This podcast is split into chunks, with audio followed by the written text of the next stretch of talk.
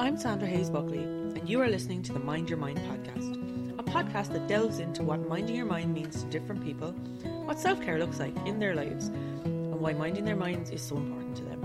I hope you enjoy. This episode of the Mind Your Mind podcast is kindly sponsored by Rainbow Crescent. Rainbow Crescent is an online store specialising in uplifting products with the aim of putting a smile on people's faces.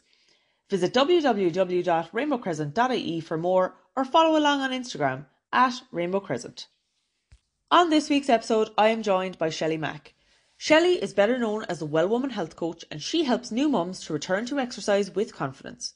She is a fitness, nutrition, and Pilates coach, as well as a pre and postnatal specialist. During our chat, we discussed all things postpartum, maternal mental health, and Shelly's own experience of that postpartum period. Shelly, you are so welcome to the Mind Your Mind podcast. Sandra, thanks so much for having me. It's great to be on chatting to you. So, for any of our listeners who are not familiar with yourself, could you give us a little insight into who you are and what you're all about? Um, so, my name is Shelly Mac. I'm known as the Well Woman Health Coach. I'm a women's fitness and nutrition and Pilates coach, and I have kind of dedicated this this season of my career to helping new mums to recover, to restore and rebuild their strength, their fitness, and their confidence after welcoming their beautiful little babies. Um, I've been working in the fitness industry for 15 years now, so kind of what I do now looks different to what I did 15 years ago. Um, I'm a mum of three now, which is kind of why there's been such a shift and such a change in what I do. So I have a little seven-year-old girl, Jessie. I have a little boy, Keelan, who's five, and then the baby, the family, Rosie May, who just turned one. So I suppose when I started out in the fitness industry, I literally, this is literally all I've ever done. This is all I've ever known. Total different kind of outlook and what health and fitness looked like 15 years ago compared to in the past number of years. And I suppose since I've had my own kids, I had such a shift, such a change in how I viewed what health and wellness was. And I've always had a very, very balanced approach to, to it. But when I became a mum, I was like, oh my god, it, the goalposts have kind of shifted a little bit from, you know, go hard or go home to okay, we I just want to move my body and I want to get the most out of it and the best out of it. But I remember when I had my first child seven years ago, I was going, this is great. You know, I was able to continue exercising, everything like that. But I had this light bulb moment of how do other women do it? Like, how do how are other mums taking care of themselves. I had to because, or I got to because I was doing it as part of work. But then I was like, how are other women fitting in time to heal their bodies, recover their bodies when everything else is going on and then they're going back to their regular day jobs, which doesn't involve doing exercise and things like that. So I did a kind of complete, not complete 180, it's been a kind of a gradual shift to really focusing and honing in on new mums in particular, because I just feel it's such from my own experience as a new mum, you're in such an incredibly vulnerable position. I actually get a little bit upset thinking about it. Um, you're in such a, a, an incredibly vulnerable position when you become a new mum. And when I say new mum, I don't just mean a new mum, first time mum. I think every time you birth a baby, you become a new mum. You're you're a different mum to what you were before. Um, and I think especially in that first six months, definitely year, especially after having or after welcoming your baby, um, everything is changing everything has changed. You physically have changed mentally things are changing logistically things have changed. And what i've noticed so much in the past number of years and this is kind of why i've gone this direction is everyone's there to mind the baby but there's nobody there to mind mum. And i suppose that's why i have changed my outlook and changed and who i kind of want to serve and who i want to help for that very very reason Fantastic. And you touched on it there that, you know, there when there's new mums, a lot of the time the question that gets asked is, Oh, and how is the baby doing? And nobody will actually ask, and how are you doing? Yes. And it's, like it's very, very rare that somebody will actually even think to ask that because it all it is all about the excitement of a new baby and all the rest of it. And like I totally understand that. But I can definitely resonate with, you know, the fact that a lot of people will overlook asking the mother how they're doing or you know there won't be that priority put on the mother even in like i suppose medical settings as well and i know you've touched on this on your instagram you know once during pregnancy, the focus is totally on you and how you're doing and how you're feeling and all the rest of it, because obviously they need to check up on baby as well as as mum. But then as soon as the baby is born, it's all about the baby. it's all about how the baby is doing. It's all the baby's checkups. Yeah. And there's very little done to check on the mother and how they're doing. Now, there are some doctors who are brilliant at it, who will who will during those baby check-ins check on the mother, but it's not necessarily part of the system. And yeah. I think you know it's something that you have highlighted on your page. I, have I've seen you, you know, the posts that you've put up and everything, and I think that's really important for people to to see that there is someone like yourself acknowledging that. And I suppose why is it so important for you to help other you, know other mothers um to look after their own well-being why is that so important to you um well I've always been of the viewpoint that our physical and our mental health are completely intertwined. I don't think there's any way that we can separate them. And if we are not here taking care of ourselves physically, then there is going to be a mental knock-on effect. So I am not, I am not a mental health guru at all, at all. Um, and when it comes to that, I talk about it from my own experience and from the experience of the of the women that I get to help. But why is it so important? I, I highlighted, I, you mentioned there, in the first year of a baby's life, so in the first 12 months, a baby will have, I think it's 11 official checkups, developmental checks, check-ins with their doctor, official. And obviously they're tiny, that's, they absolutely need every single one of those. But a mum will have one just one at six weeks. And when I put this out there on Instagram and from talking to my own friends and my own clients, the consensus is that one checkup is an absolute farce. It's an absolute joke. 99% of women are saying that six week checkup, when we go in, we bring our beautiful baby in for their six week checkup, baby is checked over thoroughly, and we literally get a, and you're all right yourself then, are you? Like, I, like my, my experience, even on my third, was doctor, hand on the door to leave. I was struggling to get my baby being woken twice. She was screaming. I was trying to get her back in her baby grow. I was bent over trying to literally I had my back to him. And he literally had his hand in the door and just said, And you're you're doing you're you're doing all right yourself, yeah? As if to say, right, okay, you're fine. I've got to go there. Like mm-hmm. it's just I feel it's just not good enough. It's just and I suppose I don't want to come on and rant, but it's it's one of the big reasons why like I work with mums on an online basis and I also work face to face. I do mum and baby Pilates. And in those classes and in those groups, we always have the chats. The chats are always a big thing at the end. And I like to use that time to bring up the stuff that sometimes are not spoken about. So we talk about our maternal mental health, what feels, what is normal, what is common, what is where we need to start seeking out help.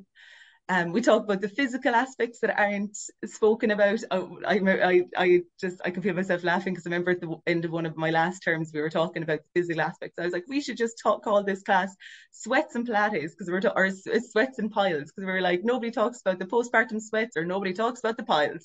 Um, but that's kind of I suppose when it comes to working with mums, I feel like I've now have three kids. When I had my first, I was very slow to talk about what was happening or what was going on because I didn't know if it was normal. I didn't know what was normal. And I felt that I should know it all and I should have it all together and I should be able because everyone said you'll be great, you'll be great mother, you'll be flying it, you'll be fantastic, you'll be bouncing back afterwards. And the reality wasn't that, but I felt I couldn't really voice those concerns because I felt like everyone felt, oh, you should be grand.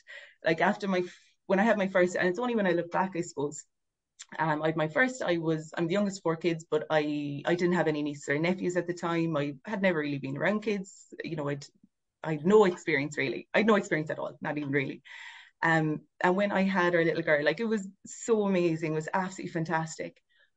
But when I look back, I would have thought at the time we hear about maternal mental health and we hear about postnatal depression. So I was of the impression that you either had postnatal depression or you were fine.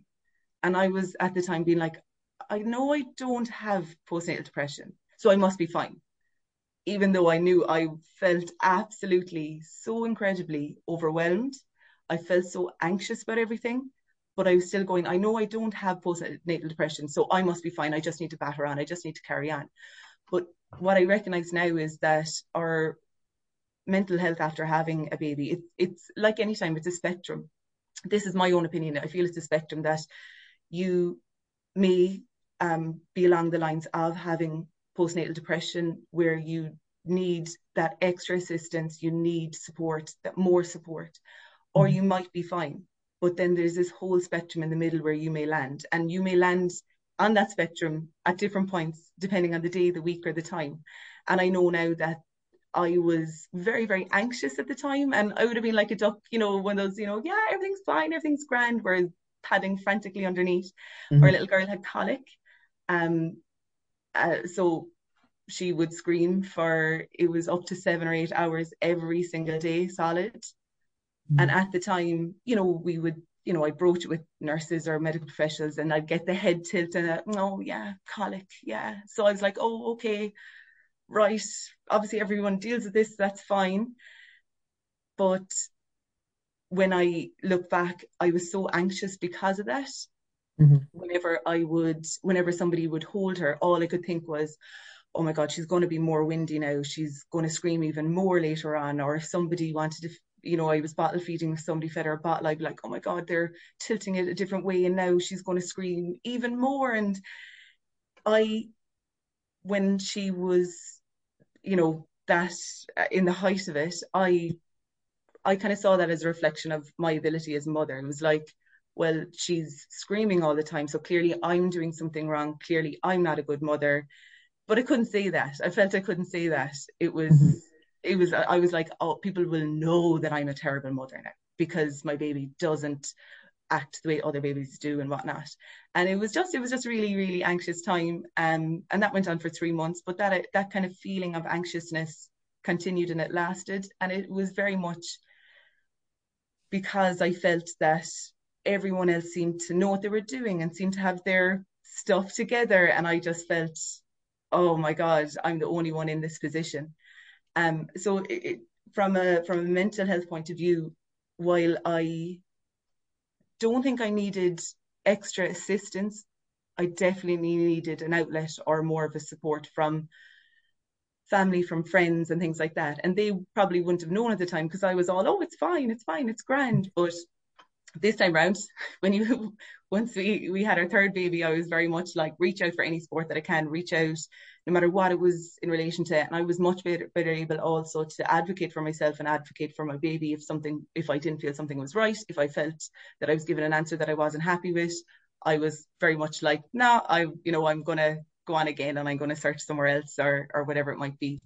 So from my experience of having kind of first versus third that's where when I'm working with women now, I'm like, I don't want other women to have to go through this. I don't want to have have them to feel that they need to be doing certain things or looking a certain way or whatever it might be, because it's not the reality. It's just like Instagram, you know, fanciful kind of thing that we see.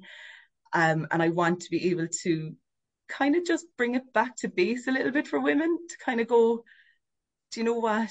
It is hard because it is hard. It feels hard because it is hard.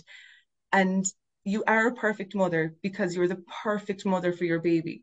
That doesn't mean being this perfect Instagram worthy mother that we see. It's you are the perfect mother for your baby exactly the way you are. And having giving women the the uh, the, the outlet that they need to kind of voice concerns. And that's why like when I love when I do the mum and baby Pilates classes, that you'll see the first week everyone's quite quiet and by the second or third week people are just like ah my baby does this or I've done that or you know what, what have you done? And it's lovely to have that support from people around you. We like to create a really really nice supportive environment an open environment that people do feel that they can they can just say what's on their minds. And I'm very much at the top of the class going I have absolutely no filters now and I am happy to tell you exactly how I feel or exactly the way it is. Um but that's what's really kind of that's what really oh, I just love that feeling when you have somebody approach you after a class and say, Do you know what? I physically I was having some issues. And then like and I've had this where I have I would speak a, a lot about pelvic floor health, about physical issues after having a baby. And I've had women come up going, I've booked in with my doctor, I've booked in with a women's health physio because of what you said. I just thought I would just have to carry on and that's the way it was. And it's lovely when you get that that feeling that you're like somebody else does not have to go through some of those physical things that they potentially could have just carried on with. Or you know when we have those chats about the the mental side or the mental load of, of motherhood and you have people kind of you can see their eyes opening going oh, it's not just me. And and that's i suppose that's what really really lights me up when it comes to doing the work that i do yeah you you touched on it there as well like the lighting up in in the eyes of when you realize that it's it's you know the same for somebody else or somebody else is going through something similar to what you are because it can be so isolating as well you know, especially if you're at home with your baby, you know, you're on, maternity leave or whatever it is, and you're suddenly thrust into the situation where you have, you know, your firstborn or maybe like as you said, you become a new mom every time you have a kid because then like if you're having your second, now you're suddenly the mother of two children and you're having to learn how to balance things there or uh, like you said, a third child, you know, which again you're having to juggle every, everything. You have three kids now to to balance your your load with. But you know obviously a newborn re- requires so much extra attention and trying to balance that with you know be, paying attention to your other children and their needs and you know giving them the time with you. And it can be so overwhelming. And like to just to acknowledge that it happens to other people as well because it can feel very very lonely when you're going through that at home. And you know like you said you log on to social media and this is something that has we've touched on in a number of previous episodes as well you know the perfect life that is sometimes depicted on social media the perfect house the perfect car car the perfect life the perfect kids and everything is perfect and you know nothing nothing bad ever happens whereas actually what you're seeing on social media is these carefully curated boxes highlight like very much a highlight reel of someone's life. You've no idea what's going on in the background. And, you know, even I think the pictures of the perfect houses a lot of the time can be um, quite triggering for some people. I know it did for me for a long time. I'm like, where's the mess? But like the mess it? could be behind the mess could be behind the camera. And it's just that stuff has been moved for this, you know, lovely, you know, neat and tidy house picture that goes up on on Instagram. But I suppose it in learning that it happens to other people, that other people are overwhelmed, other people are going through, I suppose, the difficulties or the challenges or whatever it might be of being a new mum to one baby or to multiple. Um, I suppose there's comfort in that. And also it can really help to kind of, I suppose, ease some of the overwhelm that, okay, I'm not doing it wrong. It's this is not a, you know, this is not a me problem. I'm not I'm not wrong in feeling like this because there can be like I suppose this very negative thought process that goes with the overwhelm and you know like this is my fault or I'm useless, I'm a bad mother, you you know, you touched on it there. All those things that could be like spiraling around in your head. You don't want to voice them, but suddenly somebody else says they're going through something similar and then I think it, it helps to lessen those thoughts that, oh, I'm not a terrible mother. Other people are going through this as well. And, you know, this is not this is not me doing things wrong. This this is the way it is for a lot of people. Yeah. And I think it's not even um it's not even a lot of I think at some point every every single mum will go through different aspects and is is like problem shared is a problem halved. It's definitely when you hear like I know I've had friends and I'm like, wow, they're crushing it, like they're unreal. And then they'll, as you say, they'll say something that you're like, oh my god, no, you're you're kind of winging it as well. This makes me feel so much better, and it does. Mm. I think we you know we talk about after having kids the village and we know now that the village is looks a lot different now to what it did 30 40 years ago and it's like we have to try and cr- curate a village for ourselves. And that is tricky at times, to say the least. And that's why I do like, you know, when you do have the chance to meet face to face or meet online, like I know I've met a wonderful group of women like yourself, Sandra, and it's all been online. And while it's not ideal. Obviously, we'd love to have people around us all the time. There are ways and means. Sometimes your tribe are not the people who you originally thought would be your tribe. So you might have the most amazing friends, but if they're in a different season of life, that is okay. You will find your tribe. And your tribe doesn't have to consist of 40, 50 people. It might be just one or two people who can be at the end of the phone to just say, God, I'm, I'm just having I'm having a really rough day.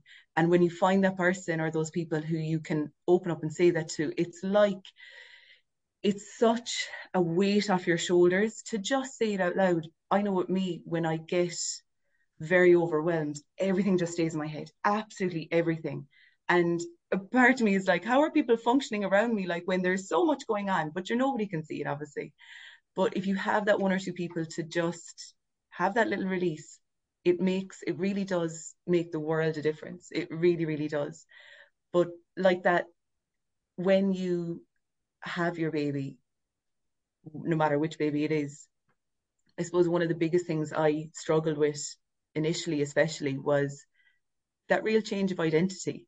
Like I would have, uh, you know, when I had my first baby, I was, I had my own studio. I was very, very strong, very fit, very everything. And I, a lot of my identity was based around being this very fit, athletic person.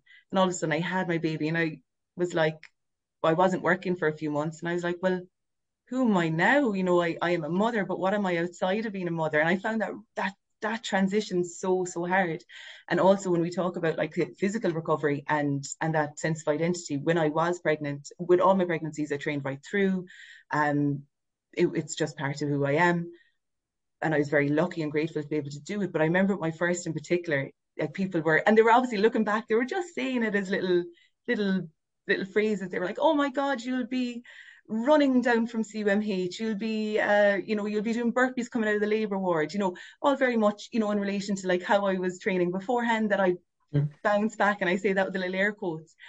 And I remember, you know, laughing at the time, but I remember when she was born then, and I'm talking days afterwards, going after quite a quite a I'm not saying a traumatic birth, but quite a a, a crazy little birth birth finish. Mm. But I remember almost internalizing those comments then saying, well, people have said I I should be able to, you know, start training straight away and I should be able to do this and that. So I, I probably should. And I did my first, I look back, Sandra, and I absolutely cringe. I did my first training session when my baby was 10 days old. I was after a 25 hour labor an episiotomy, stitches, and I did a training session. Now, 15 minutes, not not this big long thing, but it was I got this weird thing in my head that I it wasn't, and it wasn't an aesthetic thing. It wasn't anything like that. It was this. Well, people think I'm very strong, so I should be strong. So I should be able to recover really fast. It was crazy, like how I internalized these things, and I didn't say them out loud.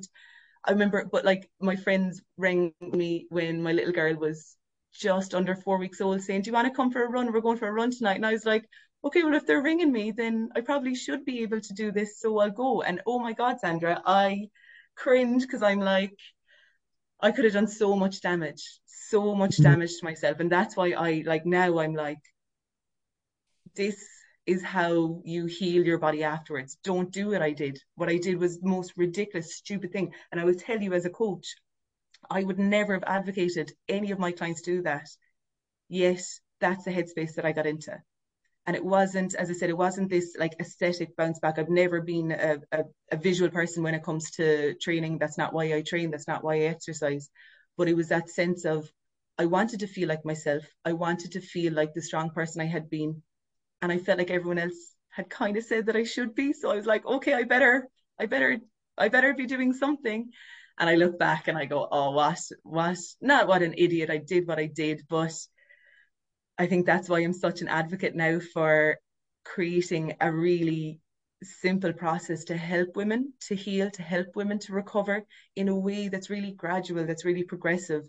And it's healing for both physical and mental. It's, it's really bringing your body back and reclaiming your body in opposed to this whole notion of this bounce back crap it's reclaiming your body and reclaiming your health and your wellness in a way that now works well for the season that you're in. So when you welcome a newborn, yes, oh my God, it is crazy. Like your time is not your own.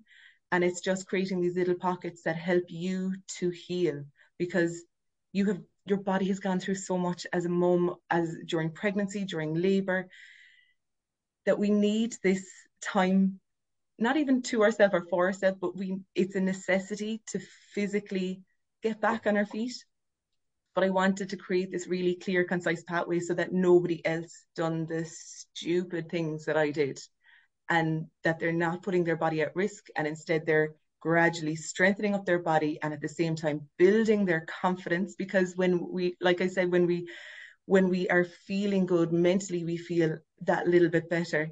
And it's it's this pathway that i've i've been creating for that reason it's like it's like the past seven eight years are all coming together and i'm like no no more. I don't want any other women to have to think the way i thought to have to I, I want women to be able to like have their babies and then go i know what i'm doing because I know I know that there is a pathway and I know that it's not a case of do nothing for the first six weeks, do nothing and then do everything, which is because we have that six week checkup and the doctor goes, Yeah, yeah, you're grand. You're like, Oh, maybe I should feel fine. Whereas at six weeks, you still feel like you've been hit by a bus, basically. So if there's any woman out there who's like, Oh my goodness, I'm six weeks postpartum and I don't feel like I should be able to do all the stuff that I did before, it's because you're not ready yet. And that is because you've just grown and birthed a baby. And having that sense of, it's not even control, but that sense of confidence in that you know that your body has gone through so much and you know that you can reclaim your strength again, that it's just a gradual process. It takes the pressure off, it takes overwhelm off, it takes the stress off. And you just start feeling a little bit more like yourself again, but in the gradual way that really is the life of a new mom. Yeah, and there's something you touched on there actually, and it's the power of that word should. I should, and myself and Kathy from the Swallows Trail talked about this on, on um, an episode previously in the, the season, and it holds so much negative power really for a lot of people. And you said it there, you know, like you felt like you should be out going out for that run when you were four weeks postpartum and you should be doing this you should be doing that. And like that can hold so much weight for a lot of people especially postpartum that you should look a certain way you should be acting a certain way you should be you know able to go for your walks and do do your workouts and all of this sort of stuff. And you know while also managing the new baby and balancing you know maybe balancing more than one child and also feeding yourself and taking care of yourself and taking care of the house and all these all these shoulds. And that can put a huge amount of pressure and it can really add to the overwhelm as well um, because i suppose you're comparing yourself to other people you know oh, I, they're doing this so i should be able to do this as well. Um, but also not even the comparison piece but you're putting so much pressure on yourself to do things that you might not be ready for. Yeah. and it can it can just be so powerful, so draining on your your own whatever resources you have because like you said you still feel like you've been hit by a bus and all of a sudden you're putting all this extra pressure on yourself as well to look a certain way to do th- certain things to you know be all of the things to all of the people. And that can be hugely challenging. And i think the fact that you are kind of i suppose showing these women that it doesn't have to be like that. And you know you don't have to give in to those shoulds. Um like yeah. what i like to say a lot is focus instead of focusing on what you feel you should be doing focus on what you can do so you said there like you're looking at mary down the road and you're like well mary had a baby about the same time and they're out walking the roads every day and i feel like i should be doing that but what can you do can you do five minutes of breath work can you do three or four minutes on the floor pelvic floor exercises? Can you do a, a, a 10 minute walk? What can you do? And by can, I mean, what can you do physically? And what can you do logistically? Everyone has different setups. And really, you said it there, when you take the should out of it, it it gives you back your own control again. Because instead of thinking of all the external stuff, what other people are doing, and again, what you feel you should be doing, it's like, well, what can I do? Can I do five minutes for myself or can I do 30 minutes for myself? Every every every day and everything is different. I heard um, a really lovely quote recently on a podcast, and they said, "Rest is anything that brings us back to balance." And we hear in the, especially in those first initial weeks, that you know, oh, mom should be resting. Again, that word should. Mom should be resting, but nobody's actually helping to give mom the time to actually rest. They want to come in and hold the baby while we're like dragging ourselves around, loading the dishwasher and all that jazz. But rest is anything that brings us back to balance. So what they were talking about was rest may look like physically resting, physically sleeping when we can. Rest might also look like calling a friend. Rest might look like doing a small bit of movement. Rest is anything that makes us feel just a little bit more balanced within ourselves. And I thought it was such a lovely way of putting it because, as I said, I advocate for like those first six weeks so many women have said that they will do nothing physically because they're afraid of doing anything that will negatively impact their bodies. And then because the doctor gives them one thumbs up, they're like, okay, right, okay, are we back to normal now? Whereas with the way like I, I do a, a process on my online work, which is uh, the recovery process, then the restore, and then the rebuild. And the recovery process is based around really slow, short, gentle, gentle movements. Like I'm talking literally most of them is based around are based around deep connection breaths to help bring our pelvic floor back into action. Everything is really short and gentle and done in a way that it can actually help you to feel so much better and so much more re- well rested almost, even though you're doing something that doesn't physically mean you sleeping it's that element of doing this movement that actually starts to rehab and heal our bodies. And that is so important, even in those initial weeks. And I know one lady was starting with me recently doing them, and she's like, "How many week, how many days a week should I be doing these?" And I was like, "How many days a week can you do them?" And that's mm. that's really all it is: is what what can be done, and really focusing on that can you said it there mentally it just it lifts a weight off your shoulders when you focus on the can rather than the should. Absolutely. And i suppose in keeping with what can you do what what does self-care look like to you in your life? Uh, i suppose on a daily basis but also if you are going through maybe tougher times what are the tools that you call on to um i suppose help with help with um moving forward? Um well i look i'm I'd say people might have guessed by now, but for me, massive, massive self care is just movement. And movement can look like anything. Movement could be a walk, it could be a home workout, it could be I've started Gaelic for mothers and others now. Like I would have played uh, football and hurling for 20 plus years, but since I had my first child, I actually haven't played anything like that. And I started back at it this year. Oh my God, self care and a half. Like I come away from those training sessions, we train once a week, and my face hurts more than any part of my body because I laugh so much during those those sessions. So for me, self care is very much based around movement. It's what I love to do, but it also does bring me back to balance.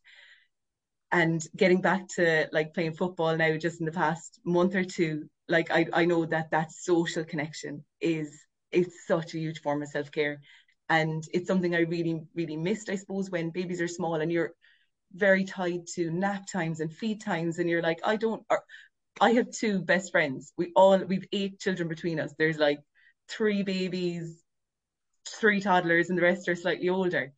And we have not been able to meet because we all have different nap times. Everyone has different nap times. It's all it all doesn't work. So it, it especially when you're in that that early season it can be really difficult. But for me movement is is absolutely my top priority and it's the, the the biggest thing that keeps me balanced. And i know if i'm having a day where mentally i know that i've hit a real low and i hit them every now and again it's actually only a couple of weeks ago i hit a real low and i i know that i'm i'm down at my feet or i'm down in the pits when i literally i'm like i can't step outside the door to even go for a walk. And it's a horrible horrible feeling. And i know if i can even just get five steps outside the door i feel so much better but it's like I need somebody to, and I, I'm not saying this li- uh, literally to push me out because normally I can catch it on time and I'm like, right, okay, I need to get out, get a bit of fresh air. I need to need to move my body. It feels so much better. But if I just sometimes, if sometimes I get tipped over the edge and I start hitting rock bottom a little bit, it's very hard to kind of edge your way out. Mm-hmm. So for me, I would let that happen quite an awful lot before. Whereas what I do now is when I feel myself kind of on a little bit of a downward spiral, I'll say to anybody, I'm like, oh, I'm not feeling great today. Because before I wouldn't have been able to put my finger on it, I'd be like, oh, but I, you know, nothing's literally wrong. I don't know what's wrong. There's nothing that I can put my finger on that's making me feel not great. Mm-hmm. So maybe I'll just be fine, and I'll never be fine. It's, and and it's very much a hormonal thing as well. I I hit real lows, um, but now I know just when I feel that little spiral, just be like, I don't feel great. I don't know what's going on. I don't know what's happening, but I just don't feel great. Oh God, that's a relief. and already you have somebody to go, all right, okay. You know, I noticed you weren't feeling great. I wasn't sure I thought you were in a bad mood, but it's right, okay, now we know what, what it is. And literally just that little release kind of mm. stops stops it in its tracks. Um, but for me, self-care is movement is key and I kind of, I think I kind of just said it there. Like before, I would have left myself get into little negative places, and I wouldn't have reached out at all. Whereas now, if I I, I reach out very quickly before I hit those negative places, and for me, that is it's just the, the biggest tool that I have. It's it's not foolproof. Um, you know, sometimes you miss it, you miss the cues, and you hit that little that dark spot, and you just have to kind of claw your way out a little bit as well but uh, that is definitely key for me. And as well, actually, seeing that we're hopefully there's some other new mums listening to this, sleep, dear God, sleep. So like even with my third, with my second, like with my second or mid little boy, he did not. God love him. He was the most lovable, gorgeous little boy ever. He never closed his eyes for 12 months. He just did not sleep. And we had a toddler, so our two year old who thought five o'clock was the perfect time to wake up in the morning. So myself and my husband were, oh my God, the whole year. Like I don't like we we now even joke, we're like, are you tired or are you 2018 tired? We're like, ah no, we're not 2018 tired. No, no, not that bad. But sleep is such a huge, huge key as well. And I even like we put down a really hard year that year and this year then or la- last year I suppose now at this point when our little baby um she went through about seven, eight weeks and I was feeding her myself that she didn't sleep. The only way she would sleep is if I was set upright and had her attached to me. And I absolutely, it mentally, it broke me. And mm-hmm. I tried actually a few times to reach out to, well, I felt I was trying to reach out to the healthcare professionals. But looking back, I was just wanting them to look in my eyes to see how, mm. how in the horrors I was. And luckily, we actually spoke with a sleep consultant for a finish. I was like, I can't do this anymore. And, and that helped us with that. But when it comes to motherhood and parenthood, sleep deprivation, I find is a huge trigger for me mm-hmm. in a negative sense. Um, so what we are doing now, even our little girl, she's actually not not bad.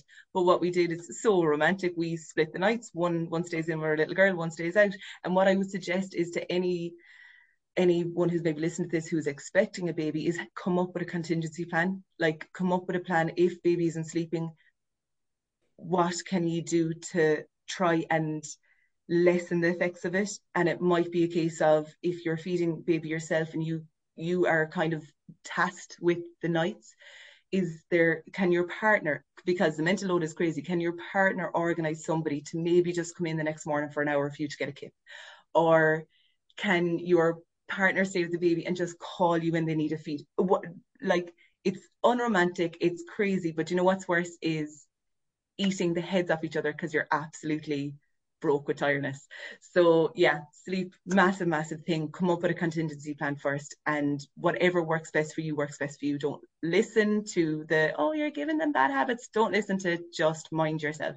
Mind your mind literally um, when it comes to those newborn, not even newborn, uh, baby and small, small, small kids kind of phases. Absolutely. And just something you touched on there as well, you know, don't give in to the shoulds don't don't give in to oh you should be doing that you shouldn't be doing this. You know like what what you need to do you will know.